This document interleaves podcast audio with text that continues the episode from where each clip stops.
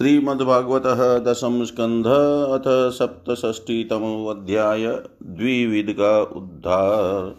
राजोवाच।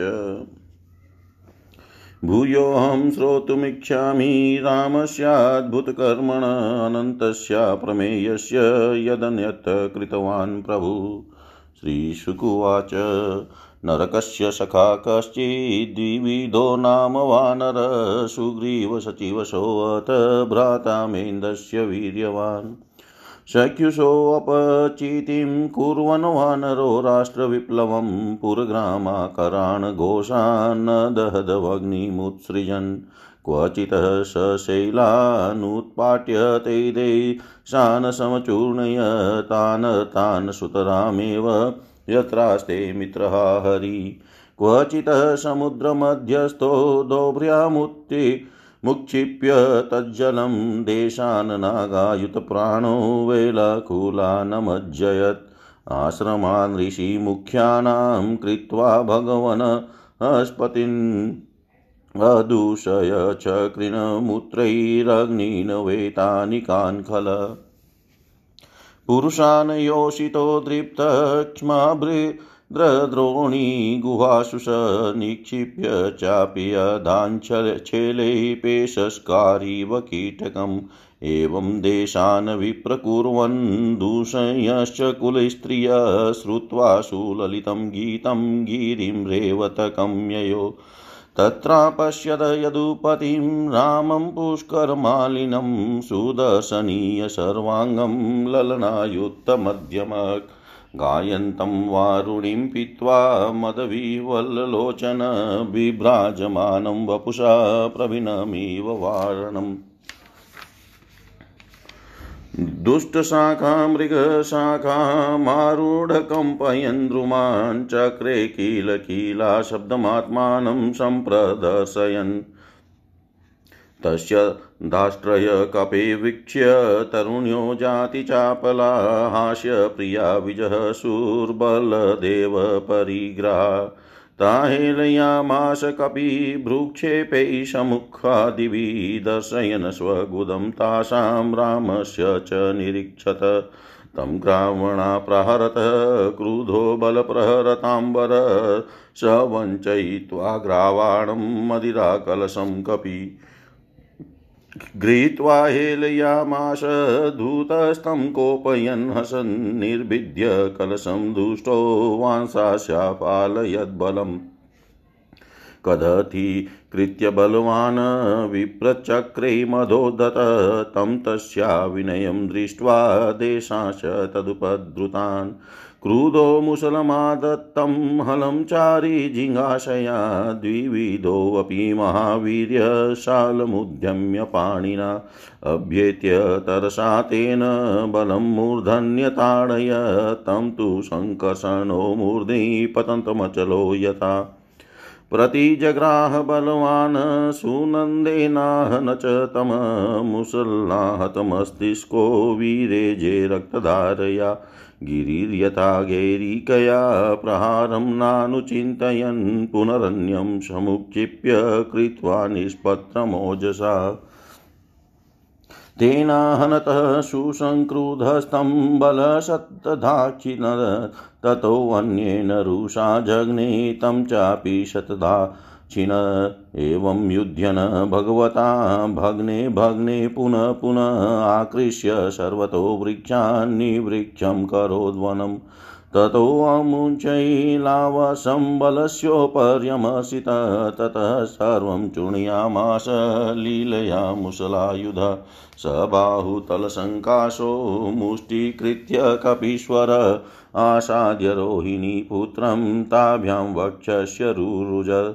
यादवेन्द्रोऽपि तं दौभ्र्यां त्यक्त्वा मुसललाङ्गले जत्रावभ्यादर्यत्क्रुधः सोऽपतरुधिरं वमन्। च कम्पेतेन पतता शण्टकः स वनस्पति पर्वतः कुरु शार्दूलवायुना नौरिवाम्बसि। जय शब्दो नमः शब्द साधु साध्वीति चाम्बरे।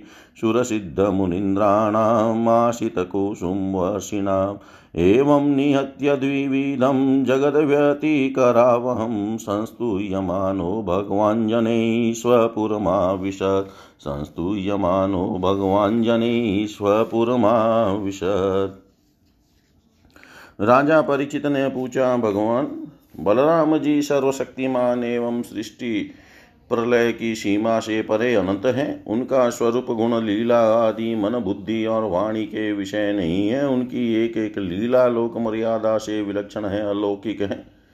उन्होंने और जो कुछ अद्भुत कर्म किया हो, उन्हें मैं फिर सुनना चाहता हूँ।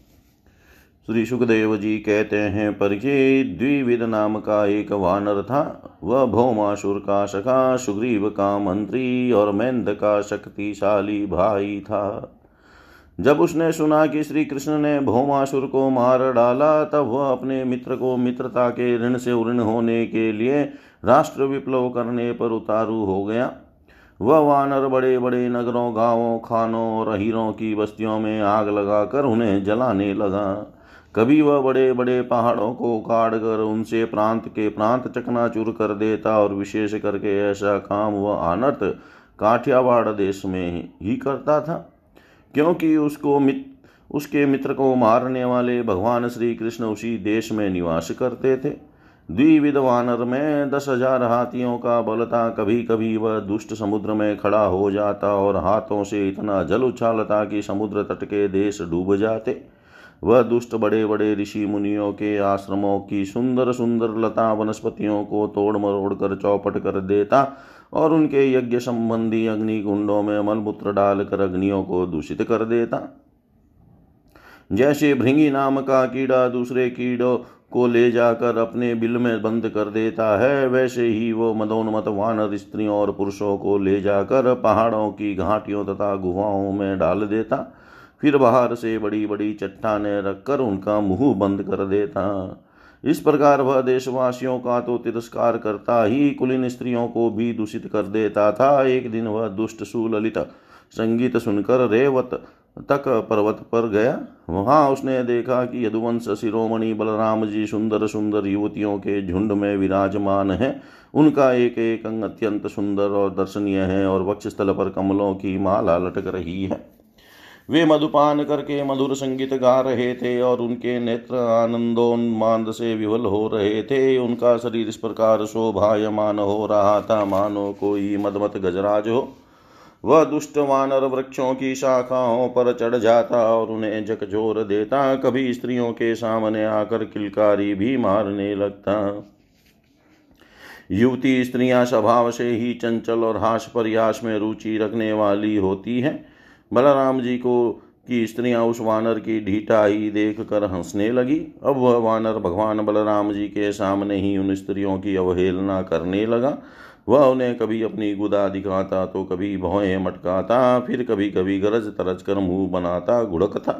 वीर शिरोमणि बलराम जी उसकी यह चेष्ट रात देख कर क्रोधित हो गए। उन्होंने उस पर पत्थर का एक टुकड़ा फेंका। परंतु देवीद ने उससे अपने को बचा लिया और झपट कर मधुकलश उठा लिया, तथा बलराम जी की अवहेलना करने लगा। उस धूर्त ने मधुकलश को तो फोड़ ही डाला, स्त्रियों के वस्त्र भी फाड़ डाले और वह अब वह दुष्ट हंस हंस कर बलराम जी को क्रोधित करने लगा। परीक्षित जब इस प्रकार बलवान और मदोन्मत दीविद बलराम जी को नीचा दिखाने तथा उनका घोर तिरस्कार करने लगा, तब उन्होंने उसकी ढीठाई देकर और उसके द्वारा सताए हुए देशों की दुर्दशा पर विचार करके उस शत्रु को मार डालने की इच्छा से क्रोधपूर्वक अपना हल मुसल उठाया। द्विविद भी बड़ा बलवान था, उसने अपने एक ही हाथ से साल का पेड़ उखाड़ लिया और बड़े वेग से दौड़कर बलराम जी के सिर पर उसे दे मारा। भगवान बलराम पर्वत की तरह विचल खड़े रहे। उन्होंने अपने हाथ से उस वृक्ष को सिर पर गिरते गिरते पकड़ लिया और अपने सुनंद नामक मुसल से उस पर प्रहार किया। मुसल लगने से दीविद का मस्तक फट गया और उससे खून की धारा बहने लगी। उस समय उसकी ऐसी शोभा हुई मानो किसी पर्वत के से गैरू का सोता बह रहा हो, परंतु द्विविद ने अपने सिर फटने की कोई परवाह नहीं की। उसने कुपित होकर एक दूसरा वृक्ष उखाड़ा, उसे झाड़ फूड़ कर बिना, झाड़ जुड़ कर बिना पत्ते का कर दिया और फिर उससे बलराम जी पर बड़े ज़ोर का प्रहार किया। बलराम जी ने उस वृक्ष के सैकड़ों टुकड़े कर दिए। इसके बाद द्विविद ने बड़े क्रोध से दूसरा वृक्ष चलाया परंतु भगवान बलराम जी ने उसे भी शतधा छिन्न भिन्न कर दिया। इस प्रकार वह उनसे युद्ध करता रहा। एक वृक्ष के टूट जाने पर दूसरा वृक्ष उखाड़ता और उसे प्रहार करने की चेष्टा करता। इस तरह सब और से वृक्ष उखाड़ उखाड़ कर लड़ते लड़ते उसने सारे वन को ही वृक्षिन कर दिया। वृक्ष न रहे तब द्विविद का क्रोध और भी बढ़ गया। तथा वह बहुत चिढ़कर बलराम जी के ऊपर बड़ी बड़ी चट्टानों की वर्षा करने लगा, परंतु भगवान बलराम जी ने अपने मुसल से उन सभी चट्टानों का, को खेल खेल में ही चकनाचूर कर दिया। अंत में कपिराज द्विविद अपनी ताड़क के समान लंबी बाहों से गुस्सा बांधकर बलराम जी की ओर झपटा और पास जाकर उसने उनकी छाती पर प्रहार किया। अब यदुवंश शिरोमणि बलराम जी ने हल और मुसल अलग रख दिए तथा क्रुद्ध होकर दोनों हाथों से उसके जत्रु स्थान हंसली पर प्रहार किया। इससे वह वानर खून उगलता हुआ धरती पर गिर पड़ा। परीक्षित आंधी आने पर जैसे जल में डोंगी डगमगाने लगती है, वैसे ही उसके गिरने से बड़े बड़े वृक्षों और चोटियों के साथ सारा पर्वत हिल गया। आकाश में देवता लोग जय जय सिद्ध लोग नमो नमो। नमो नमः और बड़े बड़े ऋषि मुनि साधु साधु के नारे लगाने और बलराम जी पर फूलों की वर्षा करने लगे। परीक्षित द्विविध ने जगत में बड़ा उपद्रव मचा रखा था, तब भगवान बलराम जी ने उसे इस प्रकार मार डाला और फिर वे द्वारका पूरी में लौट आए। उस समय सभी पुरजन परिजन भगवान बलराम की प्रशंसा कर रहे थे। इति श्रीमद्भागवते महापुराणे पारमहंस्यां सहितायां दशम स्कंदे उत्तरार्धे दिविद्वधो नाम सप्तषष्टितमोऽध्याय। सर्वं श्रीशां सदाशिवार्पणम् अस्तु। ॐ विष्णवे नमः, ॐ विष्णवे नमः, ॐ विष्णवे नमः। श्रीमद्भागवतः दशम स्कंद अथाष्टषष्टितमोऽध्याय कौरवों का कोप और सांब का विवाह। श्रीशुकुवाच दुर्योधनसुतां राजन् लक्ष्मणां समितिञ्जय स्वयंवरस्थामहरतः साम्भो जाम्बतीसुत कौरवा कुपिता ऊचु दुर्विनीतोऽयमर्भक कदथिं कदथीकृत्य न कन्यामकामामहरद्बलात् भग्नितेमं दुर्विनीतं किं करिष्यन्ति विष्णय? ये अस्मत्प्रसादोपचितां दत्तां नु भुञ्जते महिम् निगृहीतं सुतं श्रुत्वा यद्येष्यन्ति हवृष्णय भग्नदर्पाशमं यान्ति प्राणा इव सुसंयता। इति कर्णशलो भूरि यज्ञकेतुसुयोधन बद्धुं कुरुवृद्धानुमोदिता। दृष्टवानुधावत शाम्भो धातर, धातराष्ट्रान् महारत, प्रगृह्य रुचिरं चापं तस्थो सिंह इवेकल तं ते जिग्रक्षव क्रुधास्तिष्ठतिष्ठेति विभाषिण आसाद्य धन्विनो बाणी कर्णाग्रण्यसमाकिरन् सोऽपविद्ध कुरु श्रेष्ठ कुरुभिर्यदुनन्दन नामृष्यदजिन्त्यार्भसिंहक्षुद्रमृगेरिव विस्फुर्जयं रुचिरं चापं सर्वान् विव्याधसायकैः कर्णादीन् षडर्थान् वीरास्तावद्भियुगपथपृथ चतुर्भिश्चतुरो वाहनेकेकेन च सारथीन् रथिनश्च महेश्वास्तस्य ते अभ्यपूजयन्। तं तु ते विरथं चक्रुश्चत्वारश्चतुरो हयानेकस्तु सारथिं जग्ने चिच्छेदान्यशरासनं तं बदद्वा विरिथि विरतिकृत्य कृत्रेण कुर्वो युधि कुमारं स्वस्य कन्यां च स्वपुरं जैनोऽविशन्।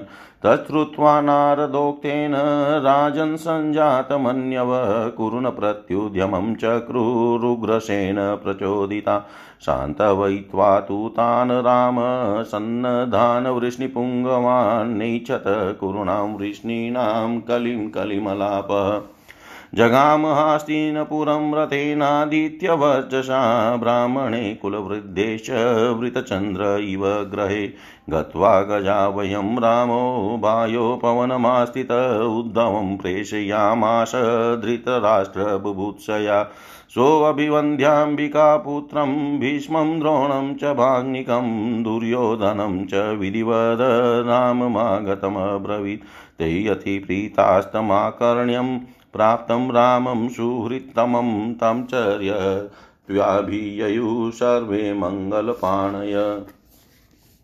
तं सङ्गम्य यथा न्यायं गामर्घ्यं च न्यवेदयन् तेषां ते तत्प्रभावज्ञा प्रणेमु शिरसा बलं बन्धुन कुशलिनः श्रुत्वा पृष्ट्वा शिवमनामयं परस्परमतो रामो बवासे विक्लवं वच। उग्रसेन क्षितिशेषो यदवाज्ञापयत् प्रभु तदव्यग्राधिय श्रुत्वा कुरुध्वं मा विलम्बितं। यदयूयं बहवस्त्वेकं जित्वा धर्मेण धार्मिकम् अभग्नितात् तन्मृष्यै बन्धूनामेक्यकाम्यया। वीर्यशौर्यबलो न धम्मात्मशक्तिसमं वच कुरुवो बलदेवस्य निशम्योचु प्रकोपिता। अहो मच्चित्रमिदं काल्गत्या दुरत्ययारुरुक्ष द्युपानदवै शिरो मुकुटसेवितम्। एते यौनेन सम्बन्धा सहशय्यासनासना वृष्णयस्तुल्यतां नीतास्मद्दत्निप आसना। चामरव्यजने शङ्खमातपत्रं च पाण्डुरं किरीटमासनं शय्यां भुजन्त्यस्मदुपेक्षया। अलं यदूनां नरदेवलाञ्छनै दातु प्रतीपे फणिनामिवामृतम्। ये अस्मत्प्रसादोपचिता हि यादवा ज्ञापयन्त्यतः गतत्रपा बत कथमिन्द्रोऽपि कुरुभिः भीष्मद्रोणार्जुनादिभिः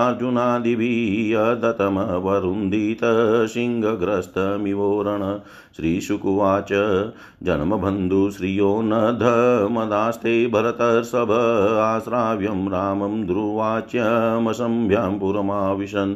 दृष्ट्वा कुरूणां दौशील्य श्रुत्वा वाच्यानि चाच्युत अवोचत कोपसरन्धो दुष्प्रेक्ष्यः प्रसन्मुः नूनं नानामदोन्नद्धा शान्तिं नेच्छन्त्यसाधव, तेषां हि प्रशमो दण्ड पशूनां लगुडो यथा।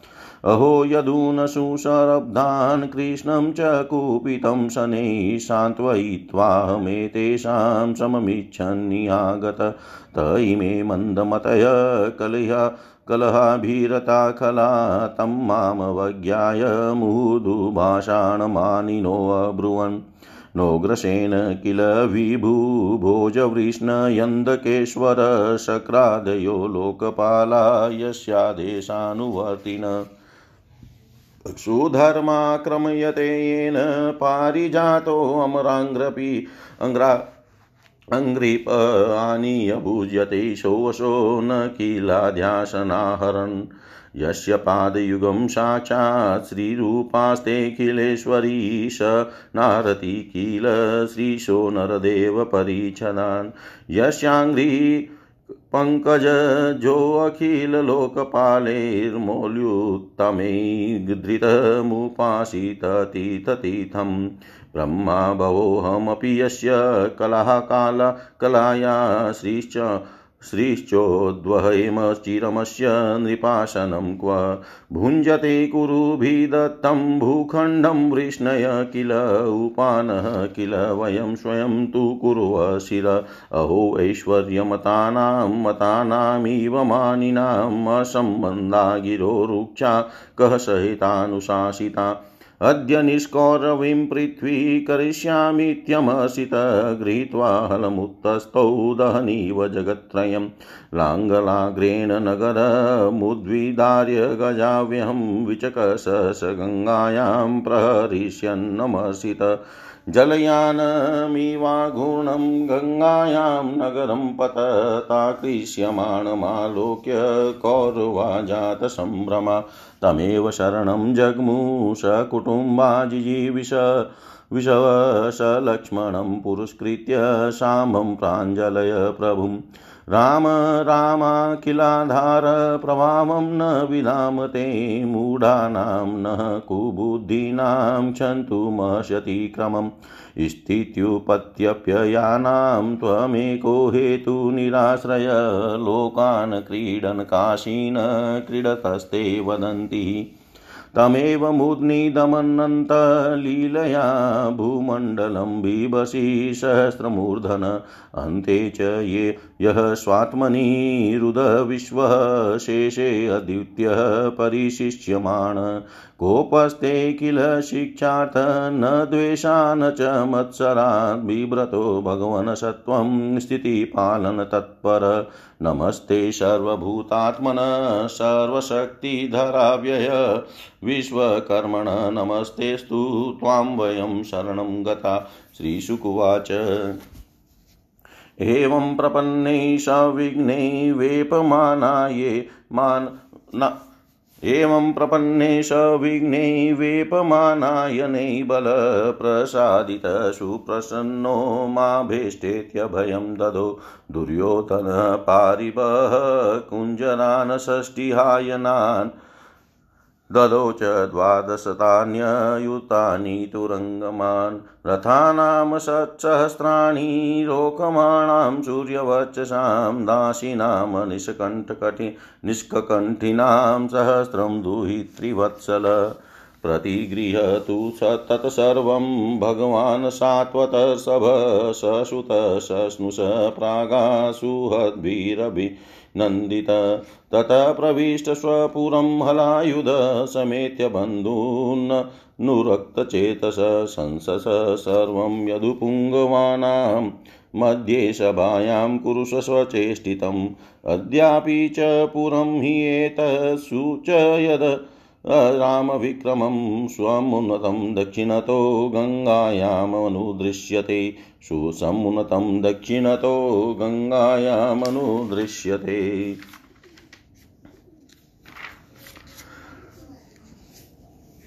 श्री सुखदेव जी कहते हैं, परीक्षित जाम्बवती नंदन शाम अकेले ही बहुत बड़े बड़े वीरों पर विजय प्राप्त करने वाले थे। वे स्वयंवर में स्थित दुर्योधन को, दुर्योधन की कन्या लक्ष्मण को हर लाए। इससे कौरवों को बड़ा क्रोध हुआ। वे बोले, यह बालक बहुत ढीठ है, देखो तो सही। इसने हम लोगों को नीचा दिखा कर बलपूर्वक हमारी कन्या का अपहरण कर लिया। वह तो इसे चाहती भी न थी। अतः इस ढीठ को पकड़कर बाँध लो। यदि यदुवंशी लोग रुष्ट भी होंगे तो वे हमारा क्या बिगाड़ लेंगे? वे लोग हमारी ही कृपा से हमारी ही दी हुई धनरा धान्य से परिपूर्ण पृथ्वी का उपभोग कर रहे हैं।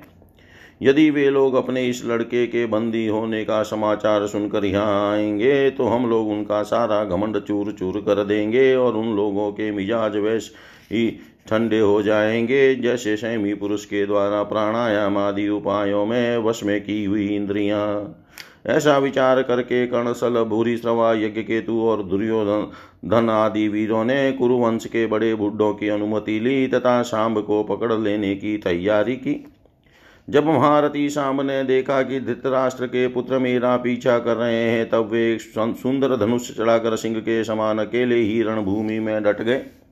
इधर कर्ण को मुखिया बनाकर कौरव वीर धनुष चढ़ाए हुए सांब के पास आ पहुँचे और क्रोध में भरकर उनको पकड़ लेने की इच्छा से खड़ा रह खड़ा रह इस प्रकार ललकारते हुए बाणों की वर्षा करने लगे।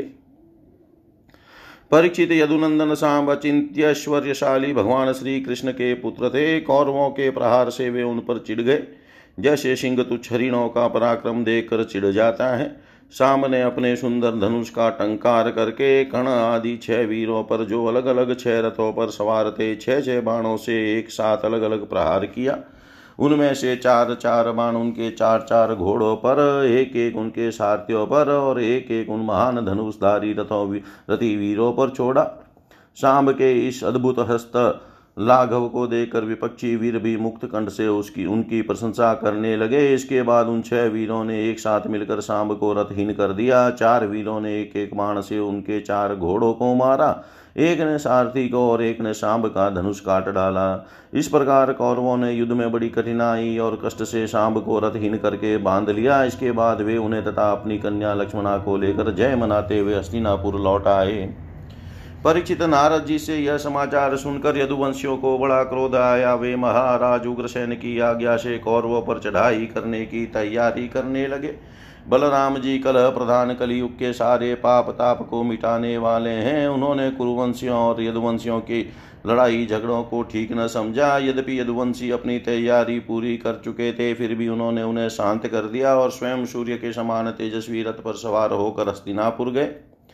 उनके साथ कुछ ब्राह्मण और यदुवंश के बड़े बुढ़े भी गए। उनके बीच में बलराम जी की ऐसी शोभा हो रही थी, मानो चंद्रमा ग्रहों से घिरे हुए हों। हस्तिना पहुंचकर बलराम जी नगर के बाहर एक वन में ठहर गए और कौरव लोग क्या करना चाहते हैं, इस बात का पता लगाने के लिए उन्होंने उद्धव जी को धृतराष्ट्र के पास भेजा। उद्धव जी ने कौरवों की सभा में जाकर धृतराष्ट्र भीष्म पितामह द्रोणाचार्य बाहिक और दुर्योधन की विधि पूर्वक अभ्यर्थना, वंदना की और निवेदन किया कि बलराम जी पधारे हैं। अपने परम हितेशी और प्रियतम बलराम जी का आगमन सुनकर कौरवों की प्रसन्नता की सीमा न रही। वे उद्धव जी का विधि पूर्वक सत्कार करके अपने हाथों में मांगलिक सामग्री लेकर बलराम जी की बलराम जी की अगवानी करने चले। फिर अपनी अपनी अवस्था और संबंध के अनुसार सब लोग बलराम जी से मिले तथा उनके सत्कार के लिए उन्हें गौ अर्पण की एवं अर्घ्य प्रदान किया। उनमें जो लोग भगवान बलराम जी का प्रभाव जानते थे, उन्होंने सिर झुकाकर उन्हें प्रणाम किया। तदंतर उन लोगों ने परस्पर एक दूसरे का कुशल मंगल पूछा और यह सुनकर कि सब भाई बंधु सकुशल है। बलराम जी ने बड़ी धीरता और गंभीरता के साथ यह बात कही। सर्वसमर्थ राजा धीराज महाराज उग्रसेन ने तुम लोगों को एक आज्ञा दी है। उसे तुम लोग एकाग्रता और सावधानी के साथ सुनो और अविलंब उसका पालन करो। उग्रसेन जी ने कहा, है, हम जानते हैं कि तुम लोगों ने कईयों ने मिलकर अधर्म से अकेले धर्मात्मा सांब को हरा दिया और बंदी कर लिया है। यह सब हम इसलिए सह लेते हैं कि हम संबंधियों में परस्पर फूट न पड़े, एकता बनी रहे। अतः अब झगड़ा मत बढ़ाओ, सांब को उसकी नव बधु के साथ हमारे पास भेज दो। परीक्षित बलराम जी की वाणी वीरता, सूरता और बल पर उसके उत्कर्ष से परिपूर्ण और उसकी शक्ति के अनुरूप थी। उनकी शक्ति के अनुरूप थी। यह बात सुनकर कुरुवंशी क्रोध से तिलमिला उठे। वे कहने लगे, हो, यह तो बड़े आश्चर्य की बात है। सचमुच काल की चाल को कोई टाल नहीं सकता। तभी तो आज पैरों की जूती उस सिर पर चढ़ना चाहती है, जो श्रेष्ठ मुकुट से सुशोभित है। इन यदुवंशियों के साथ किसी प्रकार हम लोगों ने विवाह संबंध कर लिया। ये हमारे साथ सोने, बैठने और एक पंक्ति में खाने लगे। हम लोगों ने ही इन्हें राज सिंहासन देकर राजा बनाया और अपने बराबर बना लिया। ये यदुवंशी चवर पंखा शंख, श्वेत छत्र मुकुट राज सिंहासन और राजोतिष सैया का उपयोग उपभोग इसलिए कर रहे हैं कि हमने जानबूझकर इस विषय में उपेक्षा कर रखी है। बस बस, अब हो चुका। यदुवंशियों के पास अब राज चिन्ह रहने की आवश्यकता नहीं। उन्हें उनसे छीन लेना चाहिए। जैसे सांप को दूध पिलाना, पिलाने वाले के लिए ही घातक है, वैसे ही हमारे दिए हुए राज चिन्हों को लेकर ये यदुवंशी हमसे ही विपरीत हो रहे हैं। देखो तो भला, हमारी ही कृपा प्रसाद से तो इनकी बढ़ती हुई है और अब ये निर्लज होकर हम ही पर हुक्म चलाने चले हैं। शोक है शोक है। जैसे सिंह का ग्रास कभी भेड़ा नहीं छीन सकता, वैसे ही यदि भीष्म द्रोण अर्जुन आदि कौरव वीर कर न छोड़ दे, न दे दे तो स्वयं इंद्राज भी किसी वस्तु का उपभोग कैसे कर सकते हैं? श्री सुखदेव जी कहते हैं, परिचित गुरुवंशी अपनी कुलीनता बांधवों, परिवार वालों भीष्मादि के बल और धन संपत्ति के घमंड में चूर हो रहे थे। उन्होंने साधारण शिष्टाचार की भी परवाह नहीं की और वे भगवान बलराम जी को इस प्रकार दुर्वचन कहकर हस्तिनापुर लौट गए। बलराम जी ने कौरवों की दुष्टता, शिष्टता देखी और उनके दुर्वचन भी सुने। अब उनका चेहरा क्रोध से तमतमा उठा। उस समय उनकी ओर तक देखा तक नहीं जाता था। वे बार बार ज़ोर ज़ोर से हंसकर कहने लगे, सच है, जिन दुष्टों को अपनी कुलीनता, बल, पौरुष और धन का घमंड हो जाता है, वे शांति नहीं चाहते। उनको दमन करने का, रास्ते पर लाने का उपाय समझाना बुझाना नहीं, बल्कि दंड देना है। ठीक वैसे ही जैसे पशुओं को ठीक करने के लिए दंड डंडे का प्रयोग आवश्यक होता है। भला देखो तो सही, सारे यदुवंशी और श्री कृष्ण भी क्रोध से भरकर लड़ाई के लिए तैयार हो रहे थे। मैं उन्हें सन्ने सन्ने समझा बुझा कर इन लोगों को शांत करने के लिए, सुलह करने के लिए यहाँ आया। फिर भी ये मुर्ग ऐसी दुष्टता कर रहे हैं। इन्हें शांति प्यारी नहीं, कलह प्यारी है। ये इतने घमंडी हो रहे हैं कि बार बार मेरा तिरस्कार करके गालियाँ बक गए हैं। ठीक है भाई। ठीक है। पृथ्वी के राजाओं की तो बात ही क्या? त्रिलोकी के स्वामी इंद्र आदि लोकपाल जिनकी आज्ञा का पालन करते हैं, वे उग्रसेन राजा धीराज नहीं है। वे तो केवल भोज कृष्णी और अंधकवंशी यादवों के ही स्वामी हैं। क्यों? जो सुधर्मा सभा को अधिकार में करके उसमें विराजते हैं और जो देवताओं के वृक्ष परिजात पारिजात को उखाड़ कर ले आते और उसका उपभोग करते हैं, वे भगवान श्री कृष्ण भी राज सिंहासन के अधिकारी नहीं है। अच्छी बात है। सारे जगत के स्वामिनी, भगवती, लक्ष्मी स्वयं जिनके चरण कमलों की उपासना करती है, वे लक्ष्मीपति, भगवान श्री कृष्ण, चंद्र, चंवर आदि राजोचित सामग्रियों को नहीं रख सकते। ठीक है भाई। जिनके चरण कमलों की धूल संत पुरुषों के द्वारा सेवित गंगा आदि तीर्थों को भी तीर्थ बनाने वाली है, सारे लोकपाल अपने अपने श्रेष्ठ मुकुट पर जिनके चरण कमलों की धूल धारण करते हैं, ब्रह्मा शंकर में और लक्ष्मी जी जिनकी कला की भी कला है और जिनके चरणों की धूल सदा सर्वदा धारण करते हैं, उन भगवान श्री कृष्ण के लिए भला राज सिंहासन कहाँ रखा है? बेचारे यदुवंशी तो कौरवों का दिया हुआ पृथ्वी का एक टुकड़ा भोगते हैं। क्या खूब? हम लोग जूती हैं और ये कुरुवंशी स्वयं शीत हैं। ये लोग ऐश्वर्य से उन्मत घमंडी कौरव पागल सरी के हो रहे हैं। इनकी एक एक बात कटुता से भरी और बेसिर पैर की है। मेरे जैसा पुरुष जो इनका शासन कर सकता है, इन्हें दंड देकर इनके होश ठिकाने ला सकता है, भला इनकी बातों को कैसे सहन कर सकता है? आज मैं सारी पृथ्वी को कौरवहीन कर डालूँगा। इस प्रकार कहते कहते बलराम जी क्रोध से ऐसे भर गए। मानो त्रिलोकी को भस्म कर देंगे। वे अपना हल लेकर खड़े हो गए। उन्होंने उसकी नोक से बार बार चोट करके हस्तिनापुर को उखाड़ लिया और उसे डुबाने के लिए बड़े क्रोध से गंगा जी की ओर खींचने लगे। हल से खींचने पर हस्तिनापुर इस प्रकार कांपने लगा, मानो जल में कोई नाव डगमगा रही हो। जब कौरवों ने देखा कि हमारा नगर तो गंगा जी में गिर रहा है, तब वे घबरा उठे। फिर उन लोगों ने लक्ष्मणा के साथ सांब को आगे किया और अपने प्राणों की रक्षा के लिए कुटुंब के साथ हाथ जोड़कर सर्वशक्तिमान उन्हीं भगवान बलराम जी की शरण में गए।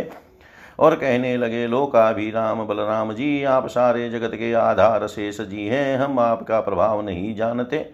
प्रभो, हम लोग मूड हो रहे हैं, हमारी बुद्धि बिगड़ गई है, इसलिए आप हम लोगों का अपराध क्षमा कर दीजिए।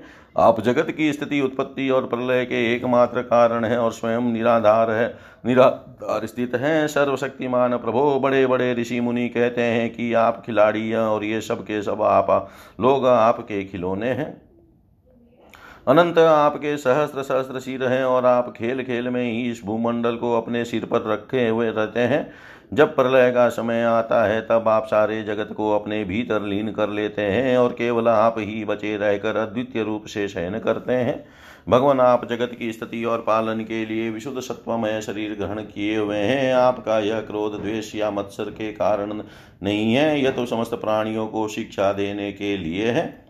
समस्त शक्तियों को धारण करने वाले सर्व प्राणी स्वरूप अविनाशी भगवान, आपको हम नमस्कार करते हैं। समस्त विश्व के रचियता देव हम आपको बार बार नमस्कार करते हैं। हम हम आपकी शरण में हैं। आप कृपा करके हमारी रक्षा कीजिए। श्री सुखदेव जी कहते हैं परीक्षित कौरवों का नगर डगमगा रहा था। और वे अत्यंत घबराहट में पड़े हुए थे। जब सबके सब कुरुवंशी इस प्रकार भगवान बलराम जी की शरण में आए और उनकी स्तुति प्रार्थना की, तब वे प्रसन्न हो गए और डरो मत ऐसा कहकर उन्हें अभय दान दिया। परिचित दुर्योधन अपनी पुत्री लक्ष्मणा से बड़ा प्रेम करता था। उसने दहेज में साठ साठ वर्ष के बारह सौ हाथी, दस हज़ार घोड़े, सूर्य के समान चमकते हुए सोने के छह हज़ार रथ और सोने के हार पहनी हुई एक हज़ार दासियाँ दी। यदुवंश शिरोमणि भगवान बलराम जी ने यह शब्द दहेज स्वीकार किया और नव दंपत्ति लक्ष्मणा तथा शाम्ब के साथ कौरवों का अभिनंदन स्वीकार करके द्वारका की यात्रा की। अब बलराम जी द्वारकापुरी में पहुँचे और अपने प्रेमी तथा समाचार जानने के लिए उत्सुक बंधु बांधवों से मिले। उन्होंने यदुवंशियों की भरी सभा में अपना वह सारा चरित्र कह सुनाया, जो हस्तिनापुर में उन्होंने कौरवों के साथ किया था। परीक्षित यह हस्तिनापुर आज भी दक्षिण की ओर ऊँचा और गंगा जी की ओर झुका हुआ है और इस प्रकार यह भगवान बलराम जी के पराक्रम की सूचना दे रहा है। इति श्रीमद्भागवते महापुराणे पारमहंस्यां सहितायां दशमस्कन्धे उत्तरार्धे हस्तिनपुरकर्षण सङ्कर्षन् विजयो नामाष्टष्टितमोऽध्याय सर्वं श्रीशां सदाशिवार्पणम् अस्तु। ॐ विष्णवे नम, ॐ विष्णवे नम, ॐ विष्णवे नमः। श्रीमद्भागवतः दशम स्कन्ध अतेकोनसप्ततितमो अध्याय देवर्षि नारद जी की ग्रहचर्या देखना श्रीशुकुवाच नरकं निहतं श्रुत्वा ततोद्वाहं च योषितां कृष्णेनेकेन भग्नीनां तद्विधिदृक्षुष्म नारद चित्रं बते वपुषा युगपथपृतगृहेषु द्वयष्टसाहस्रं स्त्रिय एकुदावहत् इत्युत्सुको द्वारवतीं देवसी द्रष्टुमागमत् पुष्पितोपवनाराम द्विजालीकुलनादितान् उत्फुल्लैन्दीवरम्भोजकव्याकुमुदोत्पलैः क्षूरितेषु सरसूचैकूजितामंससारसै प्रासादलक्ष्येन वभिजुष्टामिस्फाटिकराजतै महामकतप्रख्यैष्वणरत्नपरिच्छदै विभक्तरथ्यापथ चत्वार चत्वरापणैः शालासभाभिरुचिरां शुरालये। संसिक्तमार्गाङ्गणवीथिदेहलीं ध्वज तत्पाम् तस्यामन्तपुरं श्रीमदर्चितं सर्वधिष्णयपै। हरेष्वकौशलं त यत्र त्वष्ट्राकाश्रियेण दर्शितं। तत्र षोडशाभिषद्भ्यं सहस्रे समलङ्कृतविवेशे कथं सौरै पत्नीनां भवनं महत्। विष्टब्धं विद्रुमस्तम्भै वैदूर्यफलकौतमे इन्द्रनीलमये कुण्ड्ये जगत्या चाह तत्विषा वीताने निर्मिते स्वस्त्रामुक्ता धाम विलम्बिभिदान्तेरासनपर्यङ्कैर्मण्यु तं परिष्कृते दासीभिः निष्कण्ठकण्ठिभिः सुवासोभिरलङ्कृतं पुंभिः शङ्कु शङ्कुच्यकौष्णीश सुवस्त्रमणिकुण्डले। रत्नप्रदीपनिकरद्युतिभिनिरस्तध्वान्तं विचित्रवलभिषु शिखिण्डिनोऽङ्ग नृत्यन्ति यत्र भीता गुरुधूपं मक्षेर्निर्यान्तमीक्षय घनबुद्धय उन्नदन् तस्मिन् समानगुणरूपवयशुवेशदाशीशस्त्रयुतयानुशवं गृहीणया। विप्रो ददश चमरव्यजनेन रुक्मदण्डेन सात्वत्पतिं परिविजयन्त्या। तं स निरीक्षय भगवान् सहसोतितः श्रीपर्यङ्कतः सकलधर्मभृतां वरिष्ठः आनम्य पादयुगलं शिरसा किरीटजुष्टेन साञ्जलिरविविशदासने स्वे तस्यावनिज्य चरणौ तदपस्वमूर्धना बिभ्रज जगद्गुरुतरोऽपि शतां पतिः ब्रह्मण्यदेव इति यद्गुणनामयुक्तं तस्यैव यचरणशोचम् अशेषतीर्थं सम्पूज्य देवर्षिवर्यं ऋषिपुराणो नारायणो नरसको विधिनोदितेन वाण्याभिभाष्य मितयामृतमिष्टया तं प्राह प्रभो भगवते करवामहे किम् नारदुवाच, नैवाद्भुतं त्वयि विभोऽखिललोकनाथै मेत्रीजनेषु सकलेषु दमकलानाम् निःश्रेयसाय हि जगत्स्थितिरक्षणाभ्यां स्वेरावतार उरुगाय विदाम सुष्ठुः द्रष्टुं त्वाङ्घ्रियुगलं जनतापवर्गं ब्रह्मादिभिहृदि विचिन्त्य मगाधबोधै संसारकूपपतितो तरणावलम्बं ध्यायश्चाराम्युनुगृहाण यथा स्मृति स्यात्। ततोऽन्यदा विशदगेहं कृष्णपत्न्याश नारद योगेश्वरेश्वर्याङ्गयोगमाया विवित्सया। दिव्यन्तमक्षेस्तत्रापि प्रियया चोदवेन च पूजितपरया भक्त्या प्रत्युत्थानासनादिभिः पृष्टश्चाविदुषे वासो कदायातो भवानिति क्रियते किं नु पूर्णा नाम पूर्णेरस्मदादिभिः अथापि ब्रूहि नो भ्रमण जन्मेत चोबनं कुरु स तु विस्मित उत्थाय तूष्णीमन्यदगाद्गृहम् तत्राप्यचष्टगोविन्दं लालयन्तं सुताञ्च सुताञ्शिशून् ततोऽन्यास्मिन् गृहे पश्यमज्जनाय कृतोद्यमम्। जुह्यन्तं न विता नाग्निन् यजन्तं पञ्चभीमके भोजयन्तं द्विजान क्वा क्वापि भुञ्जानमशेषितं क्वापि सन्ध्यामुपासीनं, जपन्तं ब्रह्मवाग्यतम् एकत्र चासि चर्मभ्यां चरन्तमशिवत्मसु अश्वैर्गजैरथे क्वापि विचरन्त गदाग्रजं, क्वचि शयानं पर्यङ्के स्तूयमानं च वन्दिभिः मन्त्रयन्तं च कस्मिंश्चन्मन्त्रिभिश्चोद्बादिभिः जलक्रीडा रतं क्वापि वारमुख्या बलावृतं कुत्रचिद्विजमुख्येभ्यो ददन्तङ्गास्वलङ्कृता इतिहासपुराणानि शृण्वन्तं मङ्गलानि च असन्तं हास्यकथया कदाचित् प्रियया गृहे क्वापि धर्मसेवमानमर्थकामो च कुत्रचित् ध्यायन्तमेकमासीनं पुरुषं प्रकृते परं शुश्रूषन्तं गुरुन् क्वापि कामे भागे सर्प सपर्यया कुर्वन्तं विग्रह केचित् सन्धिं चान्यत्र केशवं, कुत्रापि सह रामेण चिन्तयन्तं सदाशिवं पुत्राणां दुहित्रीणां च काले विद्युपयापनं दौरैवरेस्ततः शे कल्पयन्तं विभूतिभिः प्रस्थापनोपानयनैरपत्यानां महोत्सवान् वीक्षय योगेश्वरेशस्य येषां लोका विस्मिरै यजन्त सकलान् देवान् क्वापि क्रतुभिरूर्जिते पूतयन्तं क्वचिदधर्मं कूपाराममठादिभिः। चरन्तं मृगयां क्वापि हयमारुह्य सेन्दवं घ्नन्तं ततः पशुनमेज्ञान् परितं यदुपुङ्गवे। अव्यक्तलिङ्गं प्रकृतिष्वन्तः पुरग्रहादिषु क्वचिचरन्तं योगेशं तद्भावबुभुत्सया अथोवाच ऋषिकेशं नारदः प्रहसनीयोगमायोदयं वीक्ष्य मानुषीमीषु मीयुषो गतिम्।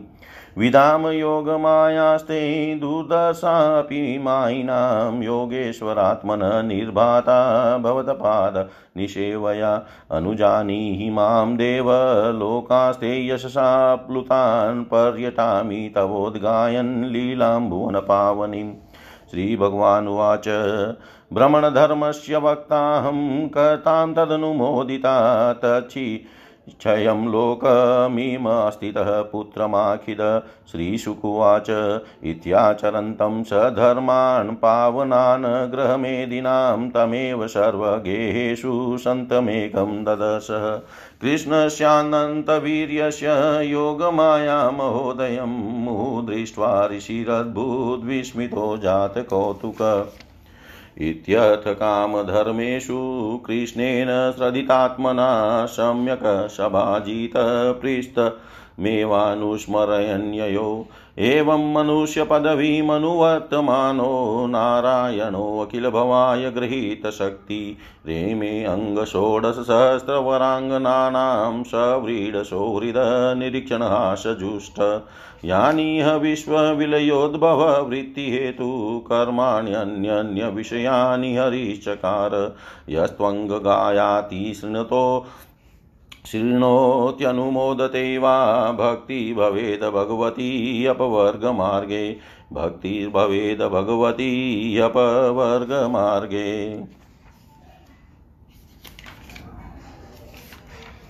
श्री सुखदेव जी कहते हैं, परीक्षित, जब देवर्षि नारद ने सुना कि भगवान श्री कृष्ण ने नरकासुर, भौमासुर को मारकर अकेले ही हज़ारों राजकुमारियों के साथ विवाह कर लिया है तब उनके मन में भगवान की रहन सहन देखने की बड़ी अभिलाषा हुई। वे सोचने लगे, हो यह कितने आश्चर्य की बात है कि भगवान श्री कृष्ण ने एक ही शरीर से एक ही समय सोलह हज़ार महलों में अलग अलग सोलह हज़ार राजकुमारियों का पाणी ग्रहण किया।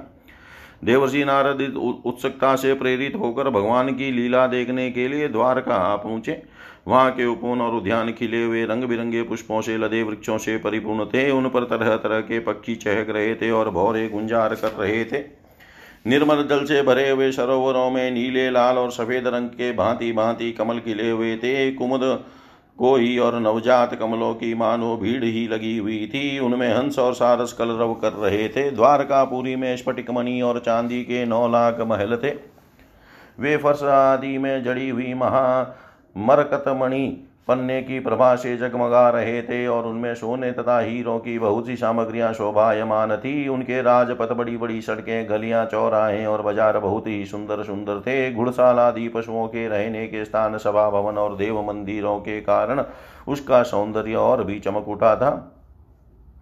उसकी सड़कों, चौक, गली और दरवाजों पर छिड़काव किया गया था। छोटी छोटी झंडियाँ और बड़े बड़े झंडे जगह जगह फहरा रहे थे, जिनके कारण रास्तों पर धूप नहीं आ पाती थी। उसी द्वारका नगरी में भगवान श्री कृष्ण का बहुत ही सुंदर अंतपुर था। बड़े बड़े लोकपाल उसकी प्रजा प्रशंसा किया करते थे। उसका निर्माण करने में विश्वकर्मा ने अपना सारा कला कौशल, सारी कारीगरी लगा दी थी। उस अंतपुर रन निवास में भगवान की रानियों के सोलह हज़ार से अधिक महल शोभायमान थे। उनमें से एक बड़े भवन में देवर्षि नारद जी ने प्रवेश किया। उस महल में मूँगे के खंभे, वे दूर्य उत्तम, वे दूर्य के उत्तम उत्तम छजे और इंद्र नीलमणि की दीवारें जगमगा रही थी और वहाँ की गचें भी ऐसी इंद्र नीलमणियों से बनी हुई थी, जिनकी चमक किसी प्रकार कम नहीं होती थी। विश्वकर्मा ने बहुत से ऐसे चंदोवे बना रखे थे, जिनमें मोती की लड़ियों की झालरें लटक रही थी। हाथी दांत के बने हुए आसन और पलंग थे, जिनमें श्रेष्ठ श्रेष्ठ मणि जड़ी हुई थी। बहुत सी दासियाँ गले में सोने का हार पहने और सुंदर वस्त्रों से सुसज्जित होकर तथा बहुत से सेवक भी जामा पगड़ी और सुंदर सुंदर वस्त्र पहने तथा जड़ाहु कुंडल धारण किए अपने अपने काम में व्यस्त थे और महल की शोभा बढ़ा रहे थे। अनेकों रत्न प्रदीप अपनी जगमगाहट से उसका अंधकार दूर कर रहे थे। अगर की धूप देने के कारण झरोकों से धुआँ निकल रहा था, उसे देखकर रंग बिरंगे मणिमय छज्जों पर बैठे हुए मोर बादलों के भ्रम से कुक कुकर नाचने लगे। देवर्षि नारद जी ने देखा कि भगवान श्री कृष्ण उस महल की स्वामिनी रुक्मणी जी के साथ बैठे हुए हैं और वे अपने हाथों भगवान को सोने की डांडी वाले चंवर से हवा कर रही है। यद्यपि उस महल में रुक्मणी जी के समान ही गुण रूप अवस्था और वेशभूषा वाली सहस्त्रों दासियाँ भी हर समय विद्यमान रहती थी। नारद जी को देखते ही समस्त धार्मिकों के मुकुटमणि भगवान श्री कृष्ण रुक्मणी जी के पलंग से सहसा उठ खड़े हुए। उन्होंने देवर्षि नारद के युगल चरणों में मुकुट युक्त सिर से प्रणाम किया और हाथ जोड़कर उन्हें आस, अपने आसन पर बैठाया।